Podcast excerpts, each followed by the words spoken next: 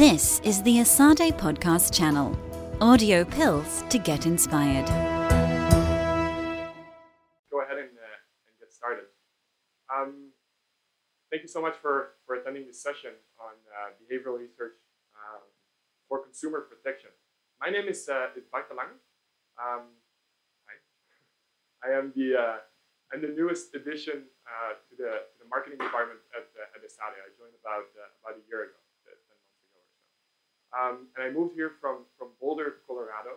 I'm guessing that most of you have never heard of Boulder. But Boulder is one of the happiest cities, the happiest city in the US, and probably one of the happiest cities in the world. Really, it's remarkable.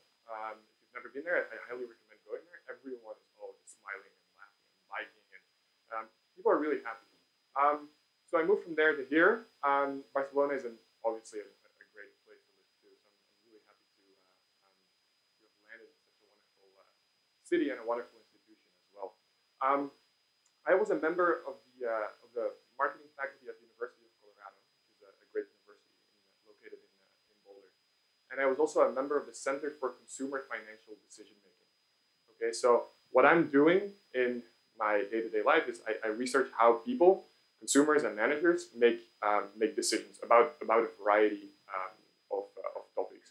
And I examine some of the pitfalls that people may encounter when they make decisions, and then what can be done to alleviate some of the problems and the biases that people experience.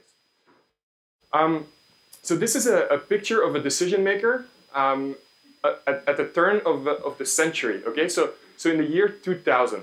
Okay. Picture of a decision maker's brain, and so you get a good view of this person here. Now, decision makers today look exactly the same as decision makers 20 years ago. Exactly the same. But something really important has changed. Anyone a clue about what has changed? Right, so the decision maker is exactly the same, but the environment has changed. The environment is much more data-driven. We live in a world of data. Data is everywhere. It influences everything we do. It influences everything consumers do, managers do, how businesses operate, etc. And so it's really important to understand how data influences consumer decision-making. And many people believe that we live in an age of data, and that data provides opportunities to educate ourselves. We have an unprecedented opportunity to educate ourselves before we make decisions. So in a way, information is power. Now, in 1962, John F. Kennedy proposed the Consumer Bill of Rights, and he argued that consumers have the right to be informed. And this was later also incorporated in the United Nations guidelines for consumer protection, and they added that not only consumers have the right to be informed, consumers have also the right to be educated. So we need to provide them with the information, but also we need to teach them the skills and the tools for processing this information. So many believe, given this rise of data and the availability of information, that we have a unique time here where consumers are more powerful than ever, better informed than ever, and in a better position to make good decisions. Consumers are very well protected by information. What I want to do today is question this idea that information is power and indeed leads to better decision making. And what I'll do is describe some of my own research in two domains. The first domain is consumer finance. Okay, so we make a lot of financial decisions. And how does information affect our decision-making in that area? And the second one is online retailing. We don't go as much to physical stores anymore. We purchase a lot of products online, or we search for products online and then go to physical stores. How does that information that is accessible online influence our purchase decisions? Are we making better, more informed decisions, or perhaps not? Okay, so let me start with the first domain, consumer investing. So consumers more and more are held personally responsible to make financial decisions that have important implications for their welfare. Okay, so the welfare states around the world are eroding, and as a consequence, people need to save for their own retirement. People need to take additional health insurances, life insurance, etc. And making important financial decisions like this is complex. It's complex because there is a lot of uncertainty involved. If you invest some of your money now in the stock market for when you retire, there's uncertainty about what the returns are going to be. A lot of financial problems are nonlinear also, and people have a hard time thinking about nonlinear problems. Think about compound interest, exponential growth. People have a hard time thinking accurately about nonlinear problems like that. There's complex, words, and people have a hard time understanding. So think about, you go to a bank and you're shopping for a mortgage. You're bombarded with terminology that most of us don't understand. So financial decision makings are really important. They're also very complex. And so what is the solution to this problem? Many people believe that it's education, right? If the problem is complex, we can educate consumers to better deal with this complexity and make better decisions. In fact, some of the wealthiest people on this planet say that when you're investing money in the stock market, you should always invest it in things that you understand, right? Invest in things that you know, educate yourself, and invest in things that you're able to understand, so that you can evaluate whether the company that you're investing in is a good investment opportunity, yes or no. And this advice makes a lot of sense. I think very few people would disagree that if we educate ourselves, we're in a better position to make good financial decisions. And today, it's become much easier for consumers to educate themselves, given the recent advances in financial tech. For instance, here's an app called Bitly that makes it easier for consumers to identify stocks that are valuable or good investment opportunities. You have information at your fingertips. You take out your phone, and you can get very detailed information about the financials of a company. And supposedly, this might help you to make better decisions. Here's another example. Fidelity's brokerage app recently introduced a new tool called Stocks Nearby.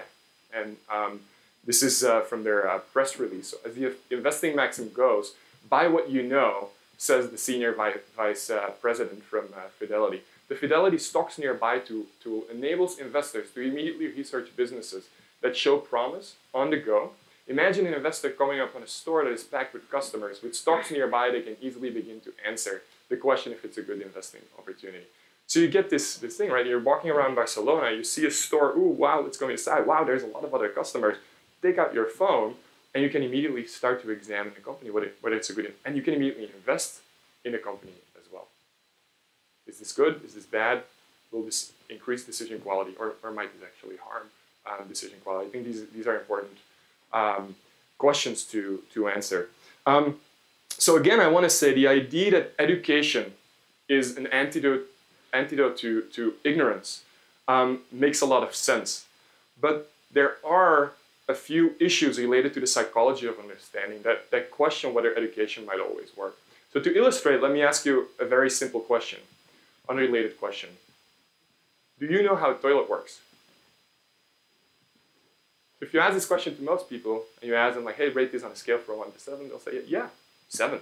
I know how a toilet works, or 6. Most people feel very confident that they understand how a toilet works. But then when you ask them to explain, this is what you're getting. There's a button, and I push it, and the water and everything else goes away, and that's it. So people have a very superficial understanding of how a toilet works. Not only toilets, but most things in life. So cognitive scientists call this the illusion of explanatory depth, and they've examined this for daily objects like toilets and zippers, or more complex objects like helicopters, but also other domains like political issues, for instance. And the finding across these domains is that people's objective understanding, what people really know, is very, very, very limited, very superficial. Yet, people's subjective understanding, their sense of understanding, is very high. So our subjective sense of understanding gives us a misleading information about what we truly know. And so you can see that there may be a problem here. If we give people information, that might have an effect on people's sense of understanding, but maybe not immediately change their objective understanding. People might make financial decisions based on their sense of understanding and hence make problematic decisions. These smart guys, these wealthy guys, Warren Buffett and Peter Lynch, they realize this, right? So they're known for recommending consumers to invest in what they know, but they also realize that consumers don't really really understand their advice. So Peter Lynch wrote in the Wall Street Journal, "I've never said if you go to a mall, see a Starbucks and say it's good coffee, you should call Fidelity Brokerage and buy the stock. People buy a stock and they don't know nothing about it." So their recommendation to invest in what you understand is you need to do deep research, a lot of hard thinking. And consumers may not really interpret that advice in that way. So In an article that is forthcoming in the Journal of Marketing Research, we did a bunch of studies to examine why people oftentimes might misapply this investment advice to invest in what you know. So the first series of studies was very simple. It's a bunch of studies, and I'll describe you the main result. We presented investors, these are lay investors, okay, people like us, with all company descriptions from the S&P 500. These are basically the 500 largest companies. Not every individual saw all the 500 companies, a subset, right? Everyone saw a subset. But taken over across all our respondents, we have ratings for all the 500 companies of the S&P 500. And we asked them two questions in addition to another set of control variables, which I will not get into. But the first question is we asked, how well do you understand what this company does? Okay, so here's a description. How well do you understand what this company does? And the second is, how risky would you rate this company's stock? If you were to invest in it, how risky is it? So to give you one example of a company profile that our respondents might see, this is Cisco Corporation.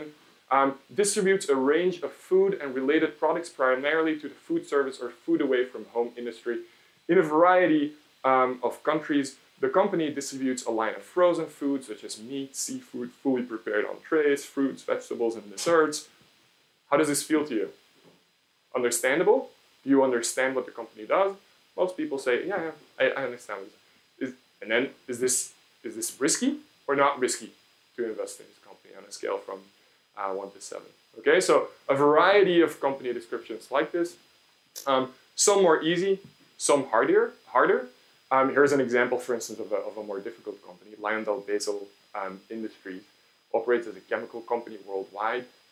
5 segments, olefins and polyolefins, and blah, blah, blah, blah. More complex, okay? And here's a basic result. So this is a scatter plot showing on the horizontal axis people's sense of understanding. So every dot here, every circle in the scatter plot is a company, okay, a stock.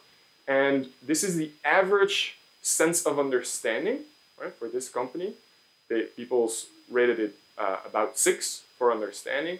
And then here you can see how risky this company was rated. This is another company, has an average understanding and a perceived risk. And what you can see is that there is a negative relationship between sense of understanding and perceived risk, such that on average, companies that are rated as easier to understand, like Cisco, are seen as less risky. People believe that things they understand are less risky to invest in. What we also did is, after we collected all this data from the judgments of participants, we looked at the actual volatility, the actual riskiness of these companies, of these stocks, a year after collecting the data, right? So we could see whether people were actually right. What do you think? Is there a relationship between people's sense of understanding and risk? There is no relationship whatsoever. Okay, so CAPM beta is a measure of how much a stock price moves relative to the market. So no relationship between people's sense of understanding and risk. So if you're evaluating risk as a consumer based on your sense of understanding of what a company does, you're not making appropriate inferences. In another series of studies, we didn't just ask people to rate how risky something was on a scale from 1 to 7, but we used a more sophisticated tool, which we call a distribution builder. And with a distribution builder, you can make multiple predictions for what the rate of return of a company, of a specific stock might be. Okay, so here you have these different categories, right? So for Cisco, for instance, will it increase more than 9%, right? From this to next month or to next year or whatever, 7 to 9%, 5 to 7%, etc. And you can add predictions to these different buckets by, I don't think you can see this, but these are plus and minus sign. Okay, so you're effectively making a distribution. So this participant thinks that the most likely outcome for this company is that it will increase with about 1 to 3%. There's also a good chance that it will decrease with minus 1 to minus 3%, and then it's unlikely that it will decrease with more than 9%. Okay, and so people created these distributions, prediction distributions for, again, all these companies in the S&P 500. And then we looked at the standard deviation of these distributions. So the standard deviation is a measure of how dispersed these distributions are. Okay, if the standard deviation is smaller, it means that these distributions are tighter. People, and they felt that they could predict the outcome for this stock very well. If they're wider, then people are like, no, I don't really have a clue, right? It's reflected in high standard deviation. So here is the result. So here in our dependent measure is the standard deviation of these prediction distributions, instead of just like asking people what's the riskiness of this. So this is a measure of perceived risk. And here you see again sense of understanding. Again, same pattern of results, a negative relationship. Companies that people find easier to understand have lower standard deviation of distributions. Or in other words, people generate predictions that are tighter. They believe that they can predict the performance of these stocks. Again, same thing. If you look at the actual market data, the true returns, there is no relationship whatsoever between people's sense of understanding and the volatility of these stocks. Okay, so people rely on their sense of understanding to assess investment risk. Does this have any implications for how people construct portfolios? So in another set of studies, we asked people to construct portfolios, okay, for two types of people. One person was risk averse. So this, for instance, is Doris. She's 63 years old and about to retire. After retirement, she plans to withdraw some money from her portfolio each year for living expenses. She wants a stable source of income in retirement. Okay, so she's risk averse. She wants as little volatility as possible. Here, on the other hand, you have Janelle.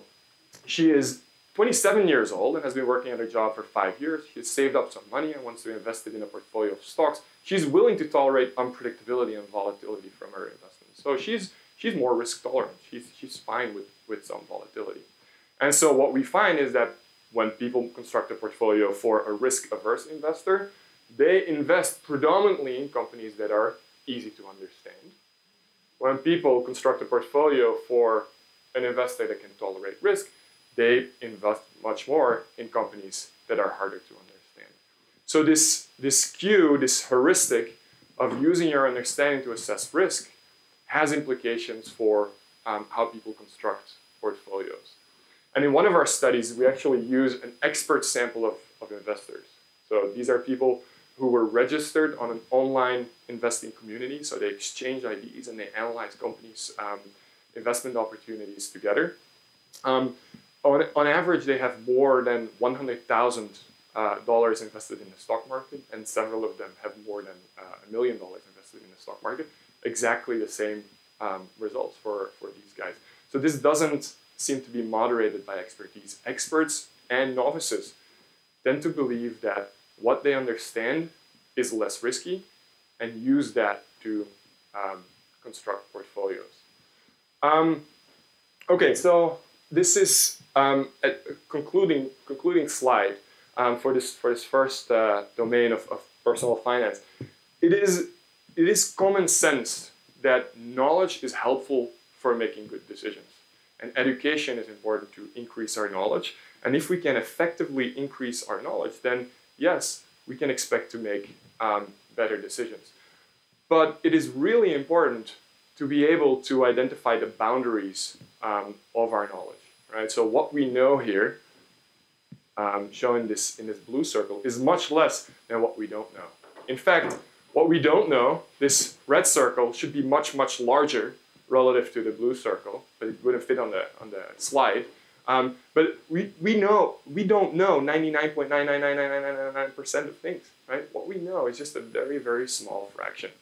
And to be a good decision maker, as a consumer, but also as a manager, as a professional, it is important to be realistic about what you know, what the radius is of this, of your circle of competence here.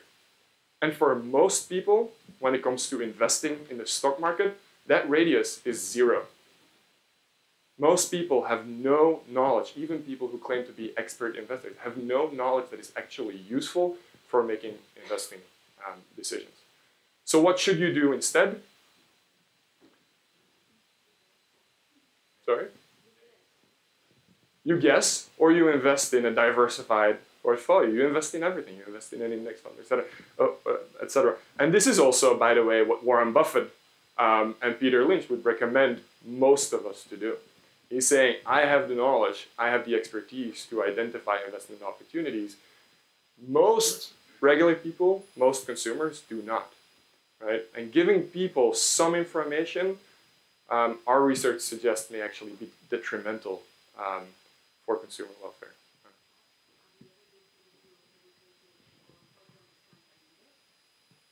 No, we haven't, but it's one of the things that we have thought about. So index funds are becoming much more popular.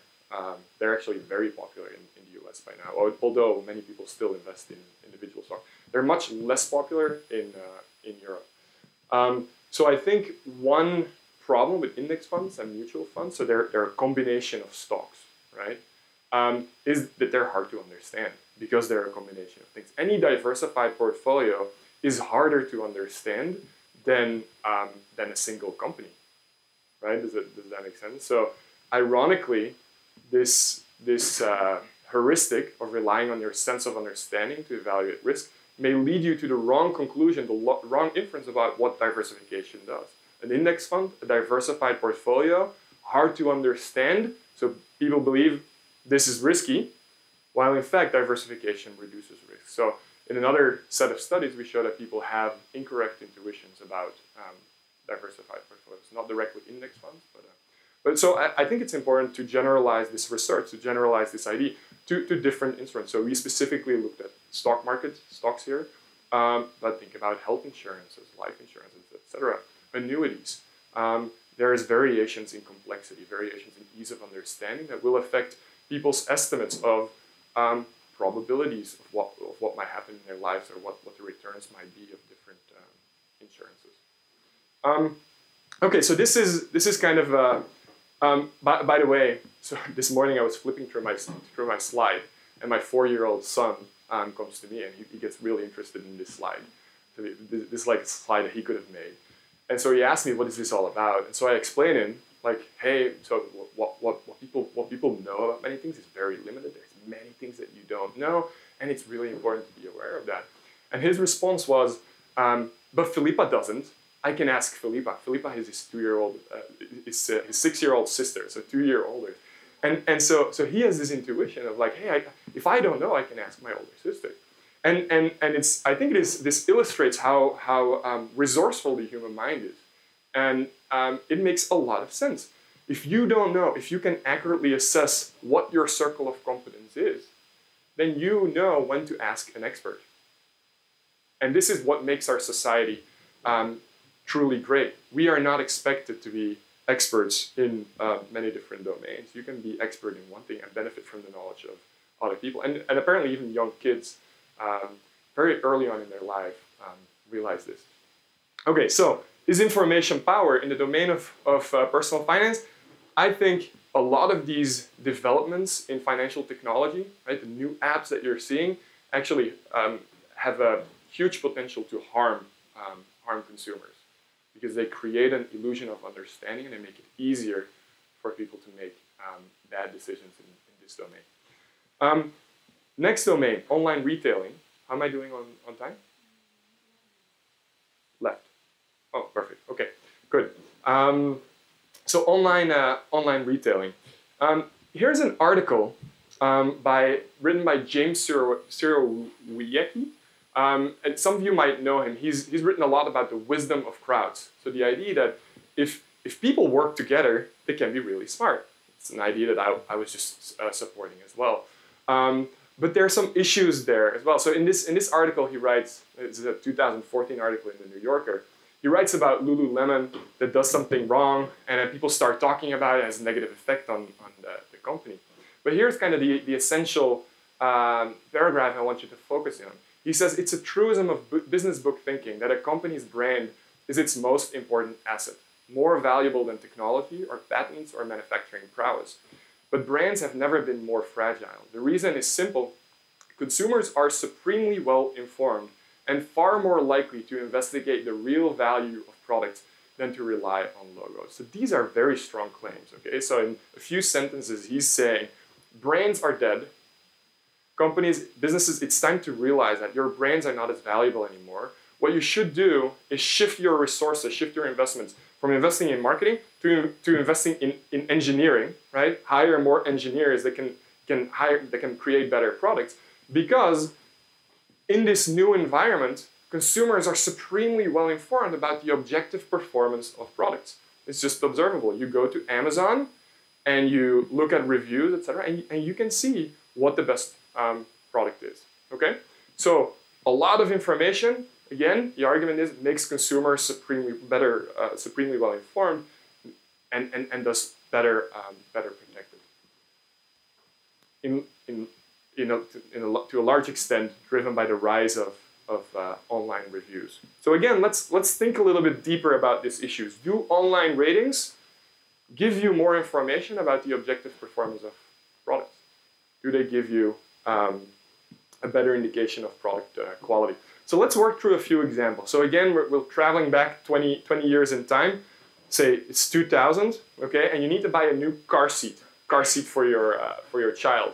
What you would do then is you go to the store and you see a car seat, and you observe what the brand of the car seat is, and you also observe the price, and then you would get an overly enthusiastic salesperson telling you that this is a really good brand, that it's really safe, it's a little bit expensive, but your child's safety is the most important thing in your life, and you should definitely buy this car seat, right? That is that is how we made decisions only 20 years ago. Now, not anymore.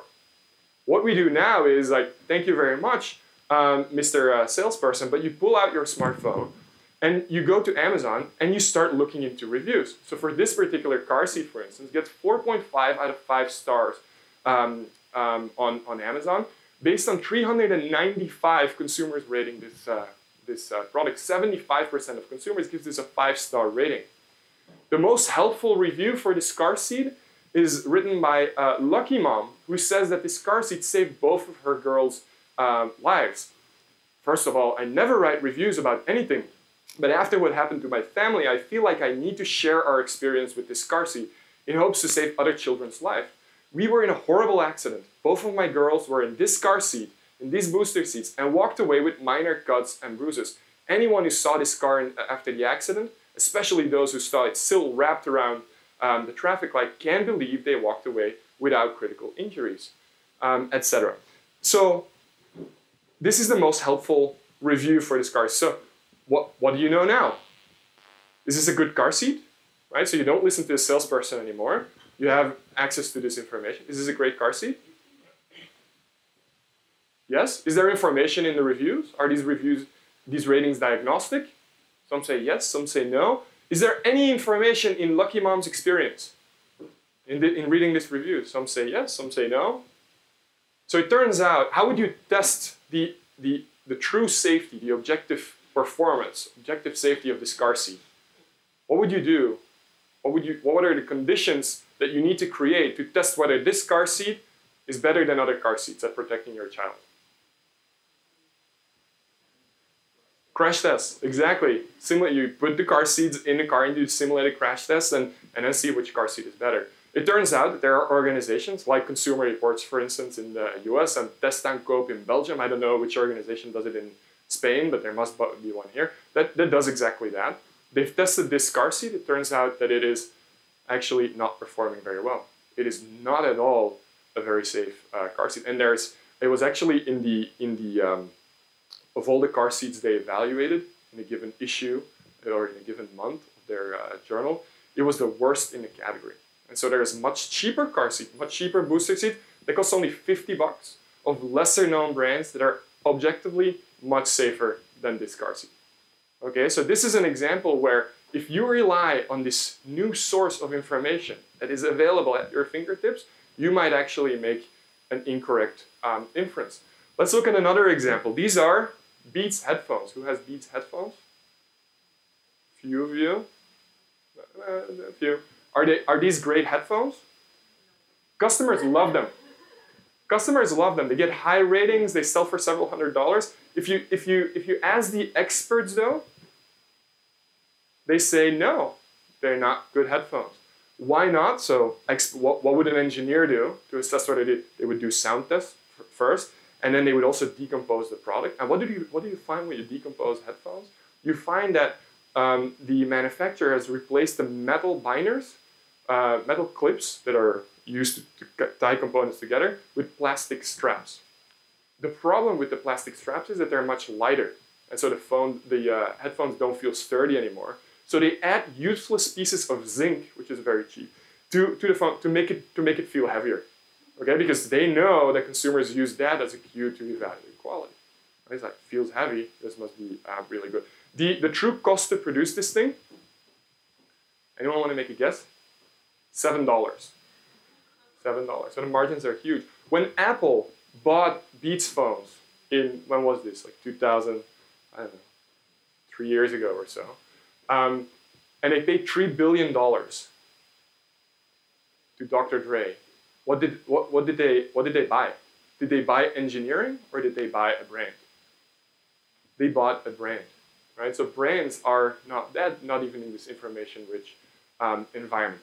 Let's think about beauty care. Okay, so this is so beauty. Skincare is one of the fastest-growing segments in the beauty care, and especially anti-aging.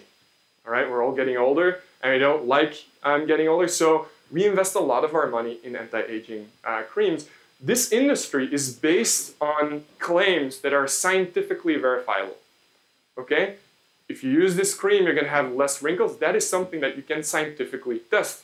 What you would need to do is buy good measurement instruments and do that. Exactly something that Consumer Reports, for instance, does. Consumers love this product. Does this work? It does not work at all. It does not work any better than the cheapest lotion you can find in any department store or any grocery store or whatever. Okay, so these are just a few anecdotal examples to give you a sense that what consumers think is good online might not be all that informative. Okay, so what we did, 4 minutes, what we did is we did a larger scale study where we examined multiple product categories. Like this is, what is this? An glucose monitor, air conditioners, bike helmets, fire alarms, laundry detergent, etc. All product categories where you can objectively test which product is better, yes or no. And so we published our results in a journal that no one reads. But so let me just give you the main takeaways. So the good news is there is a correlation between the average rating that consumers give on Amazon and the true performance of products. So for instance, if this is a product and this is its average rating and this is its performance, right? So there is an upward trend. The bad news is it is not a correlation of 0.6, which is fairly high. It is also not a correlation of 0.3. This is a correlation, by the way, between price and the objective performance of products, is 0.3. It is lower than that, it's 0.15.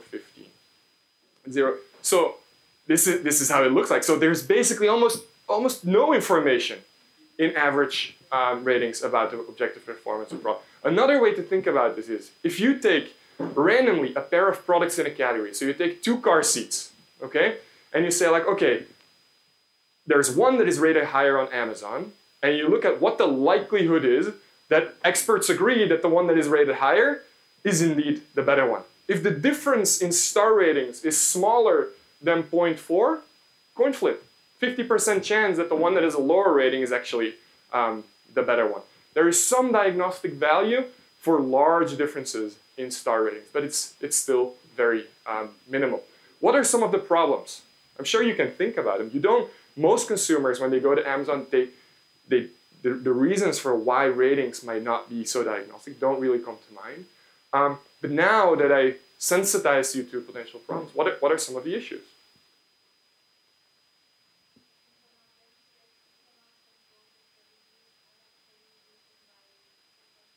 Okay, so there might be fake reviews.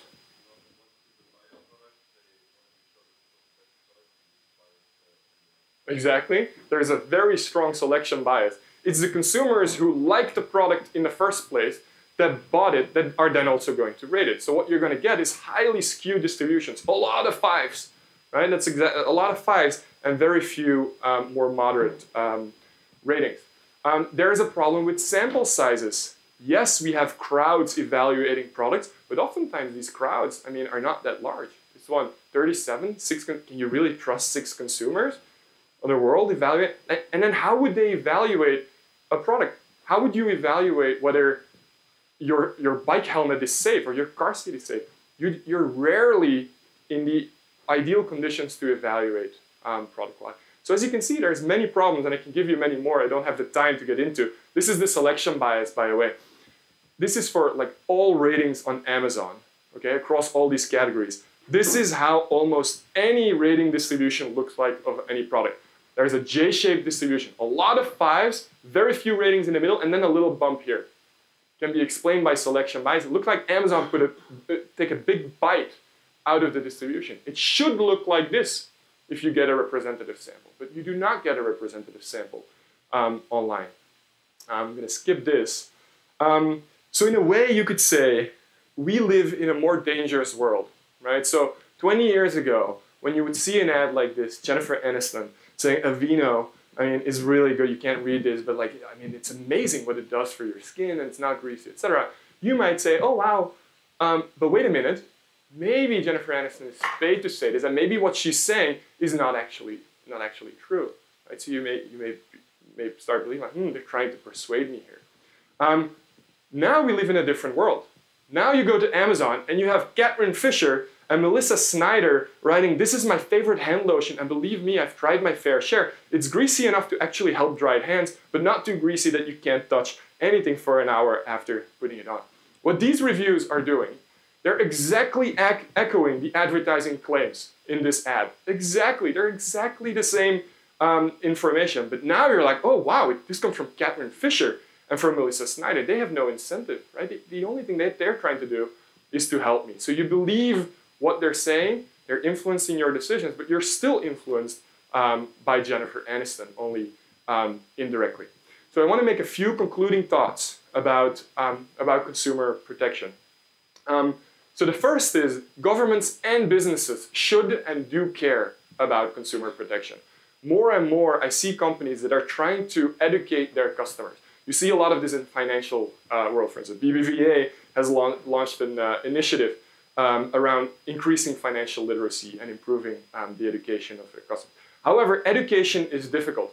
If you just throw some information at consumers, it's not going to help them because there is meaningful information and meaningless information. There's signal and there's noise, and separating one from the other is a really hard thing to do for consumers. So throwing information at consumers is not going to help. Also, education about products and services, or information about products and services, is not enough. We need to educate governments, businesses, and consumers about how the mind works. We need to educate people about the illusion of explanatory depth, about how they make decisions and how they fall prey to certain decision errors. And then finally, I think academic institutions like Asade, we are specialized in education, and we need to take an important position and need to play an important role in educating consumers and increasing the level of protection of consumers. So thank you very much. This is it. I also want to thank my collaborators. They're all at the University of Colorado, Phil Fernbach, Donnie Lichtenstein, and Andrew Long, who've been involved in some of the studies that I presented today. Do we have time for questions? Or? Oh, great. Okay, awesome.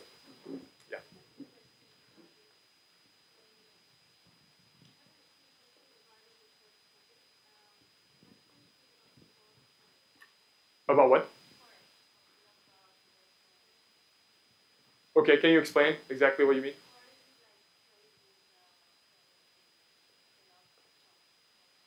Okay, so that is probably the most risky thing to do, right? The most unpredictable to do. I think currency markets are less predictable even than performance of companies in the future. I think there is some information. If you have information about a company that other people don't have, then you can make a better prediction than other people. Currencies are notably hard to predict. In general, though, for stocks and for currencies, if you hold things long term, you increase the likelihood of being able to trade at the right moment.